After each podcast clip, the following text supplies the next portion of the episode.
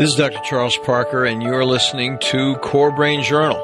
It's the place where I connect both fresh discoveries and interesting different perspectives from advanced mind science with the realities of real people and everyday life down on Main Street. Well, welcome aboard, folks. Dr. Charles Parker here one more time, and we have yet another terribly interesting guest. I mean, you know, we're all animals scurrying around the face of the earth. We're a little more evolved than good hunting dogs and elephants, but we do have a certain level of herd instinct. And it's so interesting to see how that herd comes together or doesn't come together. And our guest today is going to talk about leadership, developing leadership, and developing teams. Dr. Christopher Avery, thank you so much for joining us. Really appreciate it.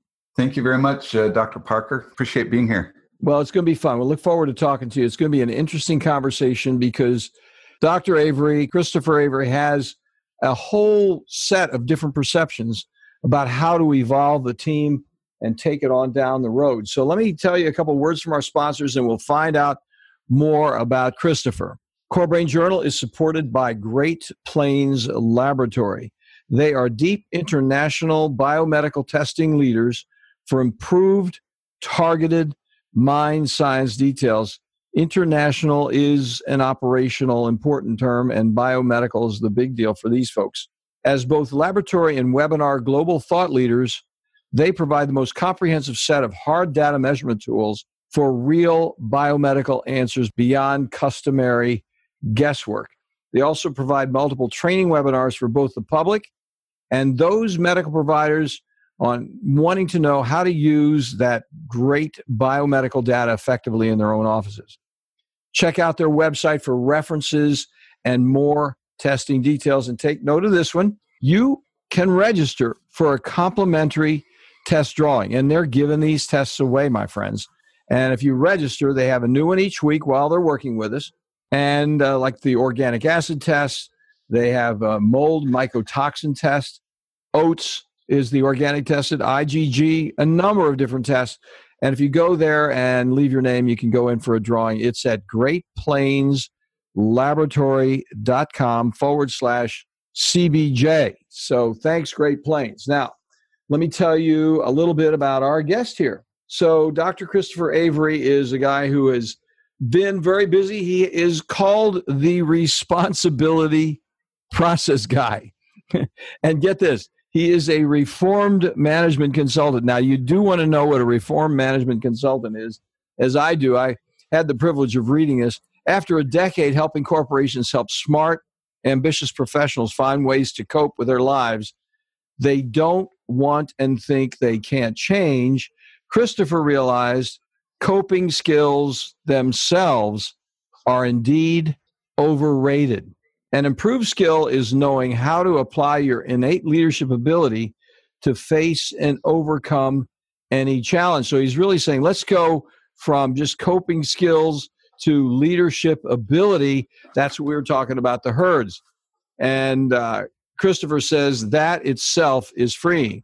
Today, he supports leaders and leadership teams in generating newfound freedom, choice, and power for themselves and others. How does he do that? By advancing the world's first proven how to approach for understanding, teaching, and taking personal responsibility. Key, key point personal responsibility. He's a speaker with style and substance. I've enjoyed talking to him, just warming up before we get started here.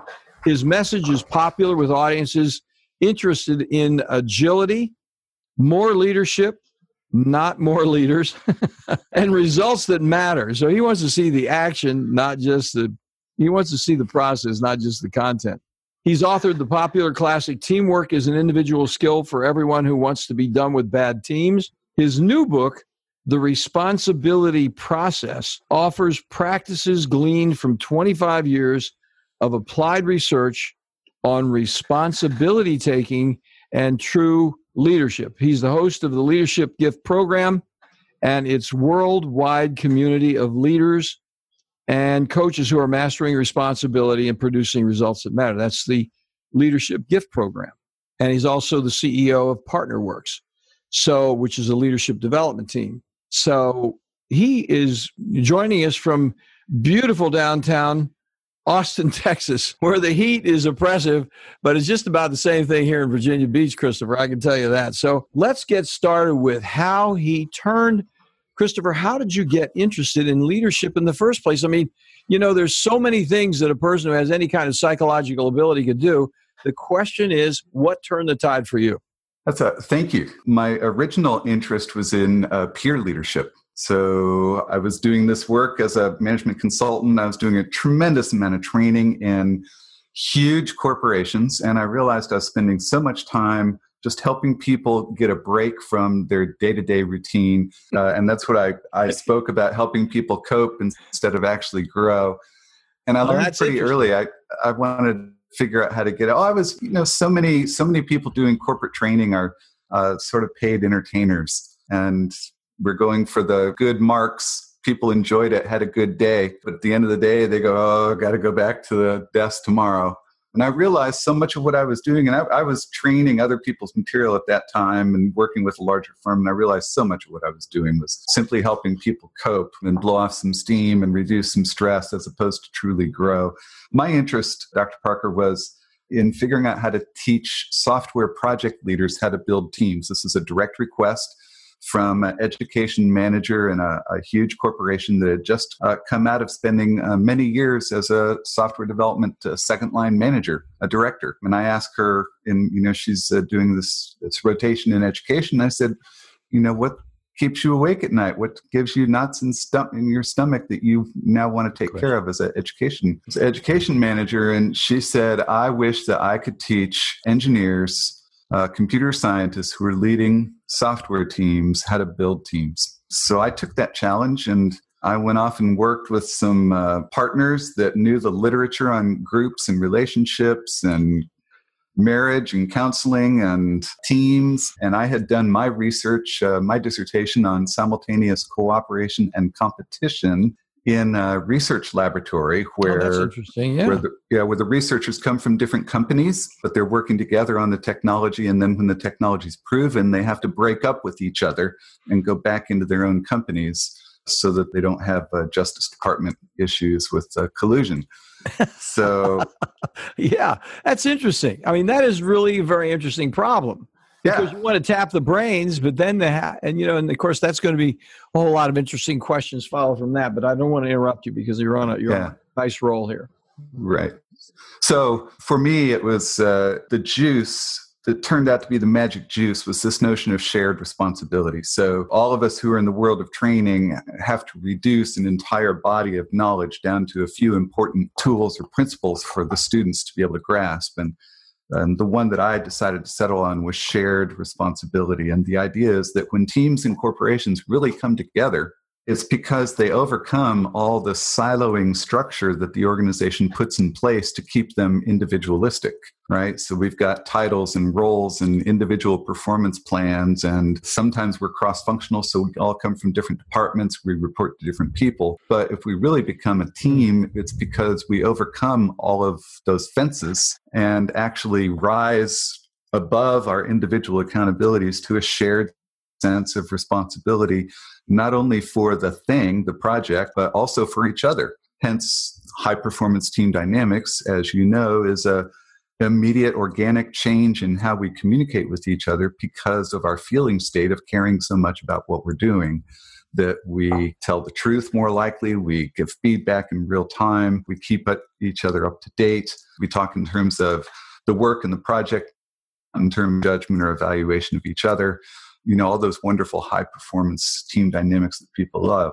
So my turning point was after earning a doctorate after going back to the corporate world that i had left to return to school and do these studies i went in search of trying to understand what is this stuff called personal responsibility and where does it come from? And if it's not there can you generate it can I teach someone who doesn't care as much about the psychology of it as I do to generate it? And it's been a long, long journey of wondrous uh, development and uh, learning and my own transformation since then. Well, you know, one of the things I think while you're talking, I'm listening to it and I'm thinking about just every example you gave there, which was uh, quite interesting to me, and I'm sure to others, was the uh, level of uh, unwritten intimacy that takes place with that kind of situation. I mean, yes, a person is more responsible for themselves, but every example you gave was an increased responsibility for others and a certain measure of intimacy in that you are going in a certain measure of trust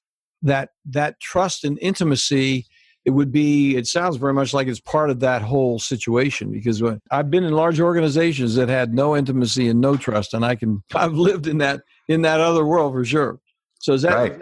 Yeah so tell us a little bit about that please about the intimacy of shared responsibility well, or the I'm, really- I'm wondering I'm wondering if I'm correct really. I'm just wondering what you thought about that because I don't know if you actually talk about intimacy per se, but it sounds like the way you're talking, people just get closer. They would actually get closer and they would risk more in that and they would have a clearer idea of their joint level of responsibilities. You were saying that's what you're talking about. But a person yeah. would have some confidence in their colleagues it's an interesting shift that causes it. So one of the things that was that that I had going for me was that I was doing this work at a time when the science on group cohesion, what causes a group to come together, was shifting. So from the 40s, which is when team building started, especially around uh, personality testing and Myers Briggs and DISC oh, yeah, and things yeah. came out of all of that. You know, Minnesota, Minneapolis, multiphasic yep. inventory, yep, yep. MMPI, right? Mm-hmm. Yeah. So for the next uh, five decades, teamwork was all about interpersonal attractiveness, liking each other. And the rush to the personality inventory was useful in that if we could get people to understand each other a little bit better, that mm-hmm. they might be able to find each other more likable and, and, work better together. In the postmodern era of social science, uh, around the late 80s, 90s, and, and since, the, the science on group cohesion has turned towards what we might call brightness of the future or task interdependence. In other words, if you and I are feeling like we're in the same boat together, and your fate and my fate is linked so that if you're working harder, it makes me feel like you are making my life easier, and then I want to match you. Mm-hmm. And if I'm working harder, it makes you feel the same way and you want to match me. That mm-hmm. that seems to be the turns towards interdependence, towards this feeling of relationship which can lead to what you're calling intimacy or at least more openness, more trust, more honesty. And it's different than the negative interdependence when an organization pits us against each other. So let's say you're a department manager and I'm a department manager, and the more successful you are, the harder my job is. And the more successful I am, the harder your job is. And that certainly is not conducive to us having a great relationship. And those vertically managed outfits. I mean, you right. get vertically managed outfit in which the boss is the demagogue and the whole thing. And mm-hmm. he wants to keep that narcissistic place of I'm in charge and, and everybody else here is an idiot except me and I'm making a lot of money. So that, right. and so then what happens is everybody competes for being the favorite son. Yep. You know, so or daughter or whatever. So that then there's this internal deconstruction that takes place. I don't know if that's the correct term or not, where everybody's in some unwritten way competing, gossiping, and being negative with everybody else to the extent that the mission itself is completely overlooked because it's really all about getting daddy to give them some accolade.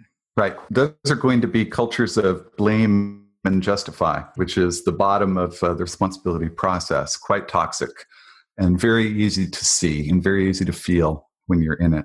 Tremendous amounts of finger pointing, millions and millions and millions and millions of dollars spent in meetings trying to uh, solve problems that never get past blaming each other and justifying all the conditions and situations about why we can't do anything except come back and meet and complain more about this. And, you know, when I'm teaching the responsibility process to audiences, I ask people how many of you have participated recently in spending millions of dollars of your company's money in one of these meetings of six, eight, ten 20 people meeting over and over and over and we never get past blame and justify on the responsibility process chart and all the hands go up. Dr parker all the mm-hmm. hands go up. I'm telling you the proclivity for gossip i'm putting it down to one word you got it in two but i'm telling you the, the gossip situation there is exactly what people are doing. I mean they, and then attempting to make themselves a positive influence uh, while running everybody else down, which of course is just, as I said, deconstruct. That's that's very interesting. Yeah, so here's as a psychiatrist, I, I assume you and I are aligned when I say this. What we know is there's nothing wrong with those people. They're smart, they're well educated, they're high functioning, and they're doing the best they know how to do at that mm-hmm. time. Yep. And the only way we can change things is if we start from the position that there's nothing wrong with them, right? So if we invalidate them or blame them for what they're doing, then we don't take ownership to see what's true about the system or the environment and start to fix it. Uh, so that's the conversation I get to have with leadership over and over and over. I can't make sure that your population stops blaming you, but I sure can tell you that you're not going to make change around here until you stop blaming them. That one needs to be four or five times underlined with big exclamation points. Isn't that the way it is? Because, in fact, I was thinking of that very thing. I've been in two organizations where the leaders were inveterate gossip. And those are large, successful organizations, you know, in certain respects. But they all dematerialize because what happens is the leader setting the example by saying negative things, implying, you know, you could be the favorite son if you think the same way I'm thinking. And then what happens is they do blame others and they don't really take the responsibility on for group cohesion and how can we actually make this team work together, which is really quite interesting. I hadn't thought about that before. Yeah, I've always thought that for such organizations to survive and to create the value that they do, to, to make the money and the profits that they do, they must have incredibly valuable products and services because they've got such a corrupt organization in terms of its health I won't say corrupt. They've got such an unhealthy organization. you know, they've got clogged arteries yeah. and uh, high cholesterol yeah. and, uh, you know, really bad kidneys and their gallbladders shot. They've got no stamina, and yet they must have an incredibly valuable product or service to be making the money they are you know wonder what they could do if if their culture was actually healthy well i think one of the things that happens in those situations is there is no really good uniformity of product or service either. So, from a branding point of view, everybody's doing their own thing. They don't really have a cohesive brand process. You're more skilled about talking about this than I am, but because I think everybody's fragmented so much that they're just waiting for something to come in the door instead of thinking about how can we advance this this entire um, uh, process of working with the people that do come in the door. Oh, I think there's plenty of organizations that are doing that pretty well. I think you and I are probably here uh, casting, I'm with you, we're casting aspersions on some of the big behemoths bureaucracies that can't figure out how to get out of their own way. Yeah, I'm. I'm my is experience pro- is very limited. I'm not. You're you're on the big side. I'm on the small side. You know, because I think it happened. The ones that I experienced are relatively small groups. You know, two, three hundred people, something like that. And and I think part of the problem is, and I'd be interested in your comment about this, is because if they're uh, spread all over. Uh, one of the things I tried to do with one of the groups that I was in, which had various offices around the United States, was let's get together and meet and talk about these things together. And, they were in different offices. And the person in charge really was threatened by everybody getting together and talking about where would the organization go so had different kinds of negative things to say and ultimately took that whole thing down trying to be as nice as he could to me, but was definitely trying to kill me in the process. so be it. well, there's there's a lot of really good coaches, organizational coaches out there that are uh, very fond of uh, the work of Harrison Owen in uh, open space technology. I don't mm-hmm. know if you're familiar with open space technology. No, I'm not. Please, a, please share that. Yeah, it's an unfacilitated facilitation framework that mm-hmm. allows a group of people to get together and uh, have the conversations they want to have because the facilitation is it's it's very well supported so there's an opening circle where the concept is described the idea is that there's a marketplace for ideas where anybody can run into the middle of the circle pick up a you know it's usually a piece of eight and a half by 11 paper and a sharpie mm-hmm. and they mm-hmm. can write a few words on this piece of paper proposing the conversation that they want to host. And then there's a, a board which is a matrix of, let's say, we have uh, a half a dozen breakout rooms and we have uh, four time sessions uh, throughout the afternoon. Then we have the opportunity to have 24 hosted meetings this afternoon. And so you stand up and you pitch your idea and you go put it on the board, and somebody pitches their idea, put it on the board, somebody pitches their idea, put it on the board. And then there's a few rules. The rule that everybody remembers the most is the law of two feet. And the law of two the law of two feet says that if you're not contributing or learning, move to another room. So it's it's permission to move around. You don't have to choose a room, go in and be locked in. You can move from room to room. You can stay five minutes. You can go in the hall and take a nap. I mean, that sounds so very cool. I mean, just when you were describing it, I was thinking about how much I would have enjoyed being in a circumstance like that because of the my own innate curiosity you know mm-hmm. so to be something that i'm going to be able to chase down that that i think i know a little bit about and i like to chase that down and then yeah. my ability to just like i'm doing with you process this a little bit with a person who knows more about it than i do who can say hey here's another way of looking at this and that process sounded very very interesting yeah yeah, so there's a there's a huge body of knowledge on this. Harrison Owen is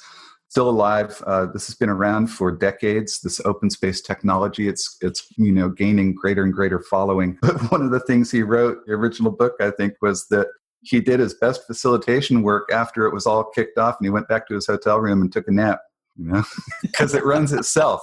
it works. It works. And I told the story because I've been involved in lots of conversations about proposing to leaders that they get their two or 300 people from all over the world together for a couple of days and allow them to have the conversations that they want to have, whether it's completely open space or whether it's partially designed and partially open space. Mm-hmm. And while some leaders get it immediately and love it, there are those who fear the people will not know how to have the conversations that they believe they ought to have and that the time will be wasted or will turn into play or something. And everyone that i've seen the value created by allowing people to have the conversations with their colleagues that they want to have is is amazing amounts of value. And that would be very huge, very huge amount of action plans and change uh, going on immediately following yeah, the thing I was busting to say, and sorry I interrupted you, but but you know the whole thing of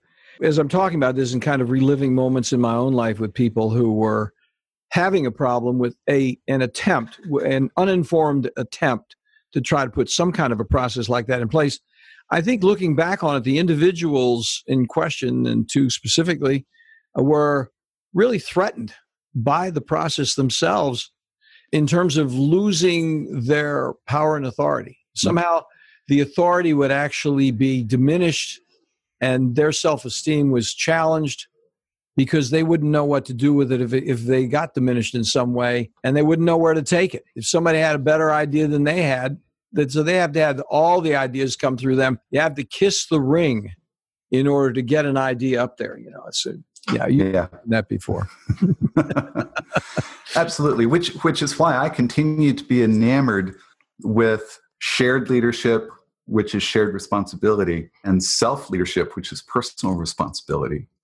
Mm-hmm. And what I call leading others, I say it's 95% self leadership. And if you get your principles and your values and your integrity in line and you're investing yourself in a cause, a problem, a space that you care deeply about, then don't be surprised to turn around and see dozens or hundreds of people wanting to go there with you.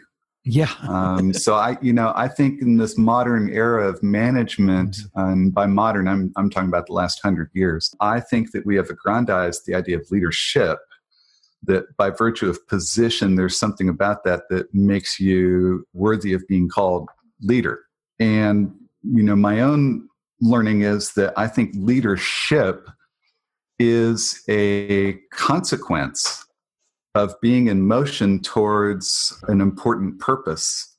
And when that purpose is bigger than it's something that you can accomplish by yourself, then you must mobilize others to come help you.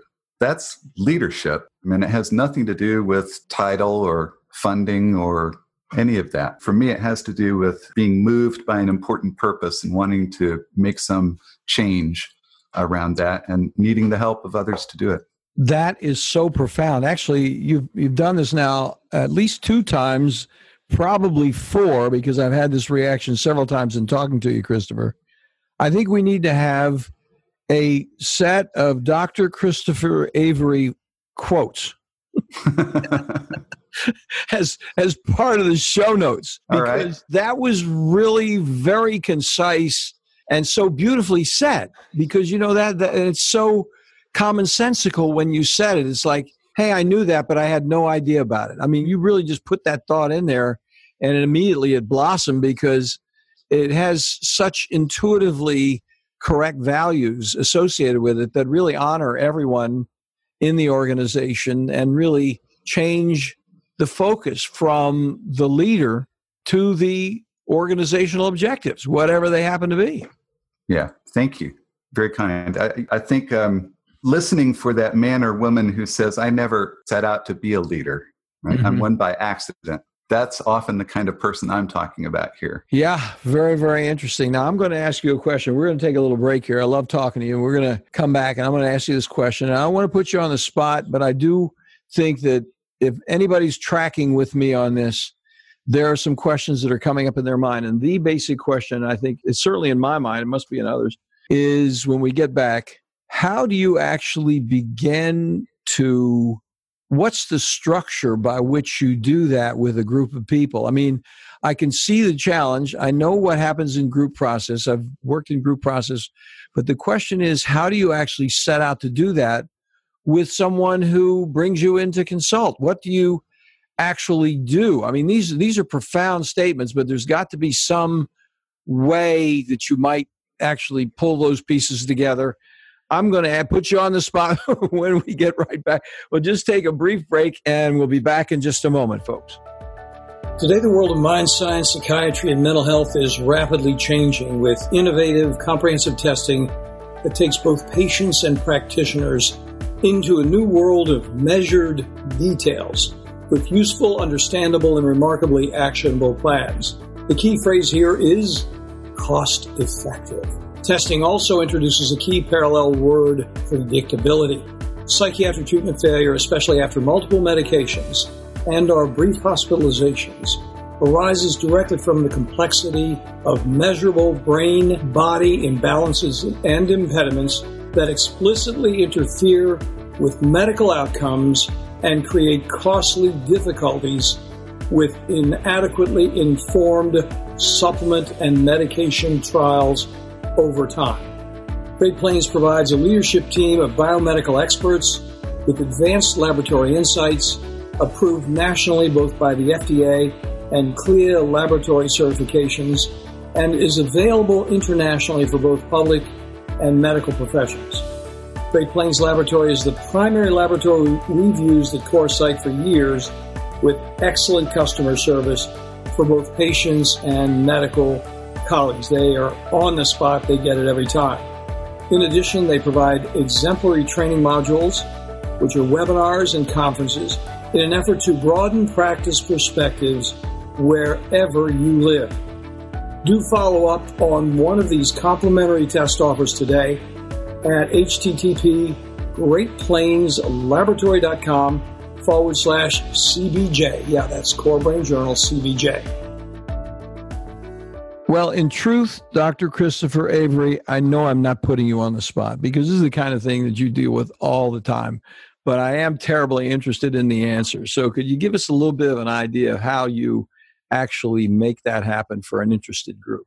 So, I'm a bit appalled that so many people are out there doing team building events and team building training and other things that is not paying attention to the what I call proven science of teamwork. And it's pretty darn straightforward, or maybe I just lucked out. But I'd like to talk about two things with you in the time remaining. One is I'm happy to share what I call the team orientation process, or the things that we the conversations that I, I get people to have that gives them the best chance to come together as a team. The other thing is, I'd like to talk with you about the responsibility process and its role in this. Good, good. So, the number one predictor of people coming together as a team is what we already talked about, which is uh, task interdependence or having a shared clarity about some singularity in the future that we're jointly focused on arriving together. The feeling, Dr. Charles Parker, the feeling is a feeling of being in the same boat together, a feeling of shared fate, and it's a shared fate that we can do something about. And that's that's a feeling state. So you know if i'm on stage uh, i'll get a couple of chairs and I'll, I'll get a volunteer to come up on stage with me. I'll put the chairs next to each other and i'll say let's pretend you and i are rowing a boat together right? And you're rowing the left oar and i'm rowing the right oar mm-hmm. and what's interesting is the first thing you notice is that they look over at me and they get their hands in sync with mine mm-hmm. and say wow how fast did we get aligned when we're in the same boat together right? We got right in trained. Beautiful, beautiful. And so there we go, rowing out. We're about a mile away from shore, and this person looks over, and next to my right foot, there's a gusher of water coming in the boat. Now, does she get her cell phone out and call her best friend and say, Avery's going down, Avery's side of the boat's sinking? She's not going to do that. And it's because our fates are, are tied. Her feedback, her communication, her feeling towards me is going to be very different than if she's in her own boat. And then she sees my boat sinking mm-hmm. and knows that I have a, a vest. Then she might get her phone out and call her friend, take pictures, you know, yeah, ha ha ha, Avery's going down. yeah. Same beautiful person. So the quality of leadership here, and it can be peer leader, it can be a member of the team, it doesn't have to be the assigned leader or manager, is to figure out how, a, how to have a conversation about what are we a team to do that requires all of us is bigger than any of us, and none of us can claim individual victory until we do that thing. And so this is a conversation. So all of these things are conversations that I have teams have. So calling yourself a, so the, the hardest, the easiest team to build is a project team, Dr. Parker, because a project team can answer that question the easiest well, we're a team to deliver this project by this date that meets these requirements for these people. So, uh, a laboratory definition of a team is that it's temporary, right? It exists for the term of project, mm-hmm. the mission. So, the hardest team to build is the executive team because they don't think in terms of what are they to do together. They think in terms that they've all earned the right to run their own ship. So, so their, their meetings and communication are about breaking everything up into budget pieces or goal pieces or reporting pieces rather than what they're doing together. So that's the first thing. The, the second thing is working on motivation and specifically intrinsic motivation and inspiration. Uh, what's in it for you and what's in it for me beyond a paycheck this time? And that goes to the venture of are we uh, independent or interdependent or are we in competition? And if our motivation can only come from pay or rewards or titles, and those are all around individuals, then we see each other as a risk instead of as help. But if the reason that you're in this project this time beyond a paycheck is because you're fascinated with the subject matter and the content, and you've been waiting your entire career to get your hands into this material, and the reason that I'm here is because I love organizing groups trying to work in this kind of technology, then your intrinsic motivation isn't in the way of mine, and mine isn't in the way of yours. And you can support me in winning, and I can support you in winning. And when I started teaching this, people really balked asking each other, What's in it for you beyond a paycheck this time? They, they balked at getting personal. You know, well, yeah. they're getting a paycheck, they should be motivated. I say, yeah, how many teams are you on where there's someone who isn't pulling their weight? right? right. And tell me that you've picked up an extra portion to make sure that that team succeeds, right? Yeah. Well, we like to think so, but the principle of the least invested coworker says that every team performs to the level of the person who cares the least about what the team is doing. Wow. That's a heavy one. So, dynamically, the most powerful person on the team is the person who cares the least about what the team is doing. And the reason that they're the most powerful in terms of dynamics is that we all, the rest of us, know what's going on. It's unjust, it's unfair. We don't deserve to uh, have to carry their weight, so they get a share of the rewards, whether they contribute or not. And so we subconsciously or unconsciously, I don't know the right, whether it's sub or un, but we reduce our commitment to that team and put our shoulder into some other part of our work until we can get off of that team and get on to one that works better. So the second conversation that I would have with any group is you know, around what's our level of motivation and inspiration. And if there's someone who really doesn't want to be here, when would we like to find that out? Now or six weeks or six months or six years down the road? Yeah. yeah. Oh my gosh. So I can see some socks rolling up and down on that one. that, yeah. It, it, it's, it's, so whimsically confrontational. right. They say, Christopher, they say, but what if you ask somebody that question and they say nothing? And my answer is, when would you like to know? oh my gosh. Now, now at the beginning, when maybe you can do something about it. Or when we're packing up on Sunday afternoon. Right. Oh my gosh. Yeah. That's totally interesting. That is, and you say that so in an almost self effacing way. You know, it's so casual, but it's so completely meaningful. The way you preamble that whole situation. And I've really never thought about that before. I'm sure a lot of our listeners hadn't thought about it before, but you know, you really don't have a positive regard for the group diminishes when the group tolerates that kind of it's sort of like the whole value system of the group is compromised. You know, you imagine the prehistoric men chasing mastodons around in the Transvaal. I mean, in those days, they probably just killed the guy. You know, just, you know, if you're going to mess around, we're just going to eat you for supper, buddy. I mean, we don't have time for this shit. Pardon my French. We got to move on down the road. This is you, serious. You know, you nailed it, Dr. Charles Parker. What I notice is teams in nature. So bad teams are a construct of organizational life of people being put into a place and held there by the structure of the organization. Teams in nature don't put up with the freeloader. Yeah. They say, buddy, you're out of here. You're not pulling your weight. Yeah. right? You're out of here. Or the person never joins because they weren't interested anyway. Yeah. There's no mission. You know, I'm going to tell you one other thing. You get a kick out of this because you're used to dealing with very high level corporate executives and bright individuals who are competitive in the world. I saw this happen out there shoveling concrete on the roads when I was in college. You know, I came in as the college guy, and they just they look me over and they got to see what he, what's this guy going to do because he knows somebody to be here, and he's not going to be here in the fall. We're going to be out here shoveling concrete. Let's see what he does. And what happened? Well, oh, I yeah, got. Tell me about it. your tests. How, I, I, how did they test you? They said this is the way we do it. I said, "Oh my god, this is so cool." You know, because you don't know how to shovel concrete when on the team level. And a lot of people don't know that. They don't realize the importance of what you, the high volume of concrete you move around behind those concrete trucks out there on the roads. And if you don't have some partners moving that concrete, you just might as well go home because you're going to be dead. They're not going to partner up with you. You can shovel your brains out. You can get baked by the sun. You'll sweat yourself to death and you might as well just go home. But when you work with the guys and you double shovel, and there's a whole principle of double shoveling, which I won't annoy you with, but but it really winds up being it has to be a team. You cannot do it alone, just because of the nature of the concrete and the nature of there's an expression in concrete they call it it's going to blow up on you. Well, it, what happens is when you're out there in concrete, if it blows up on you, the stuff seizes up before you have it vibrated and out and uh, you don't want that to happen. Yeah, that is not wow. cool. I get it. Makes makes me think of a whole new metaphor for flow state. yeah, you're right. Ouch. But Ouch. Yeah, that, that, that is a hard so, way to learn because you know when you get out there and, and, now that's not a big team, that's a small team, but everybody's watching everybody else.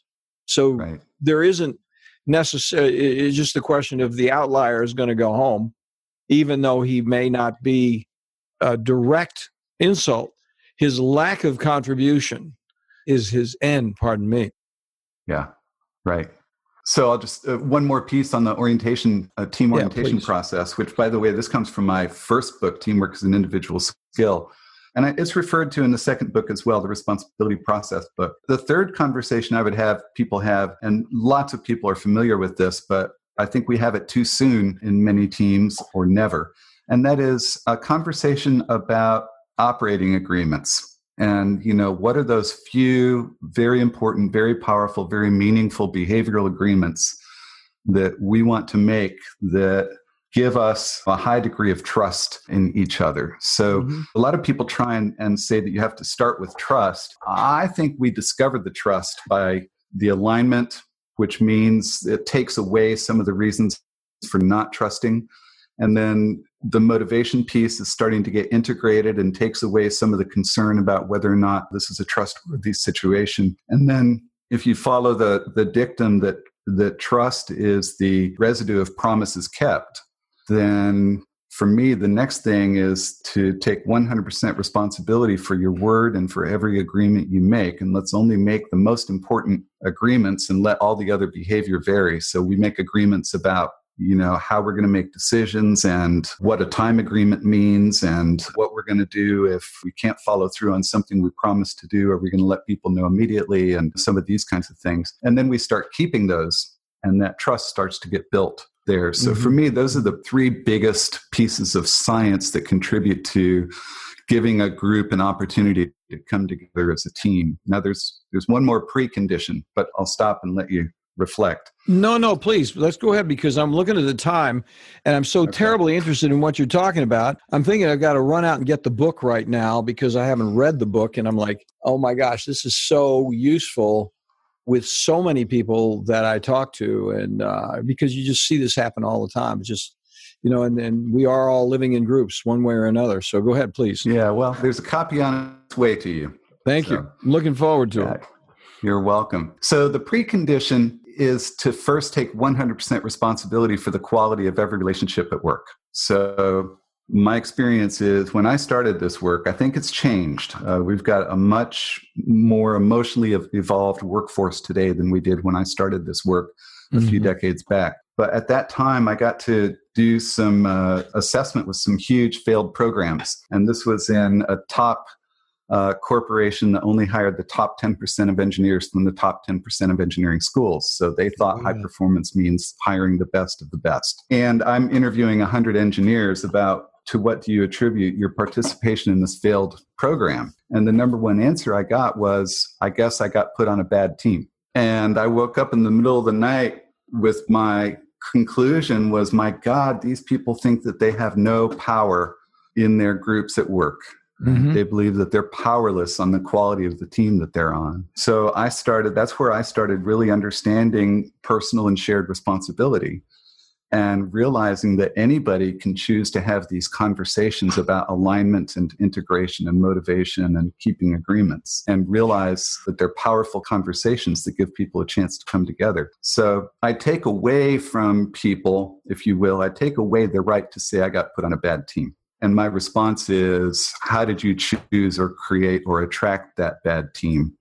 And how are you continuing to do that? and mm-hmm. how would you show up differently for that team to be different wow and that's where the responsibility process comes in that is so cool that is so very interesting because you just slowly but surely turn the screw yeah yeah. like let's go ahead and i mean you're not you're being very diplomatic about it you're not saying look could you just please be a little more responsible yourself no, but you come down to hey, there's a realization here that you have to kind of walk through this thing.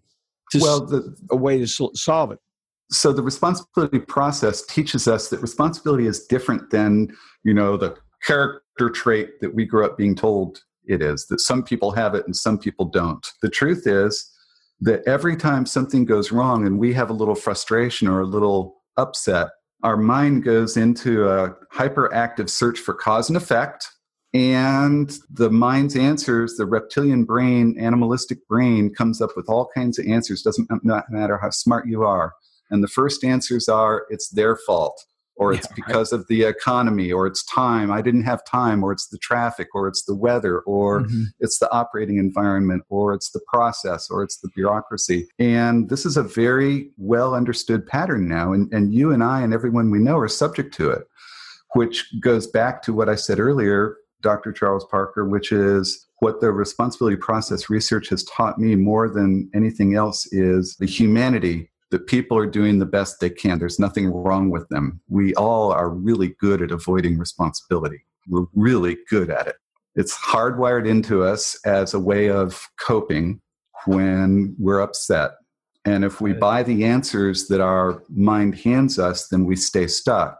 And if we don't buy the answers, if we're able to become aware of what it's like to be blaming or justifying or beating ourselves up or feeling in obligation, then if we can catch ourselves doing that, then we can simply refuse to do it. We surrender to it, to use a popular word in terms of psychology, releasing, and then we graduate up.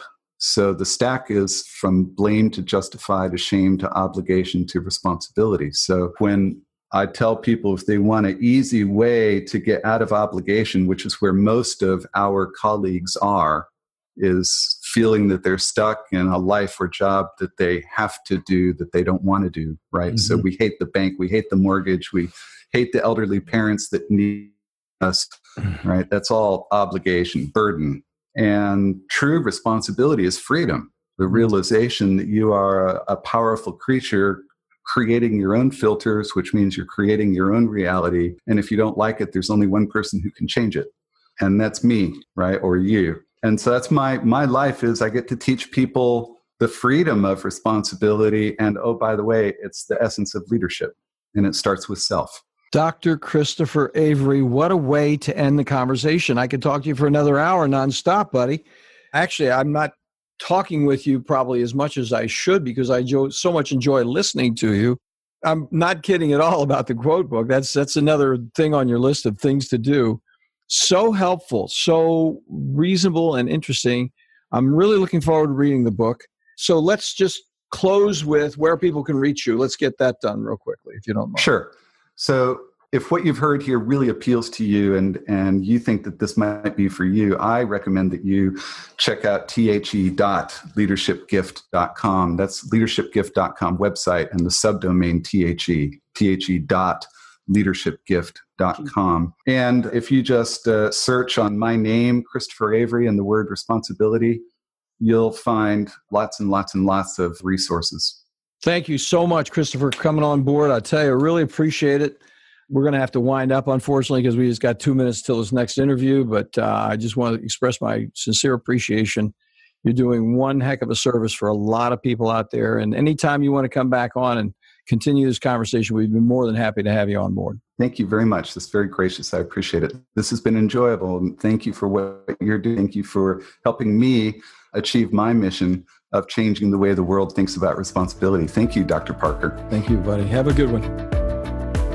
Thanks for listening to Core Brain Journal. We're working every day behind the scenes to bring you reports that connect research benches with those street trenches. Here we share the complexity of mind science because, as you know, details really do matter. One of the most pervasive, misunderstood challenges is how commonplace medications, like those written for ADHD, are used so regularly without clear guidelines. If you think you'd like more specifics, take a minute to download my two page PDF packed with video links and references on the absolute essentials of how to start ADHD medications. They're easily available at corebrainjournal.com forward slash start. Thanks for listening. Do connect and stay tuned. Together we can make a difference.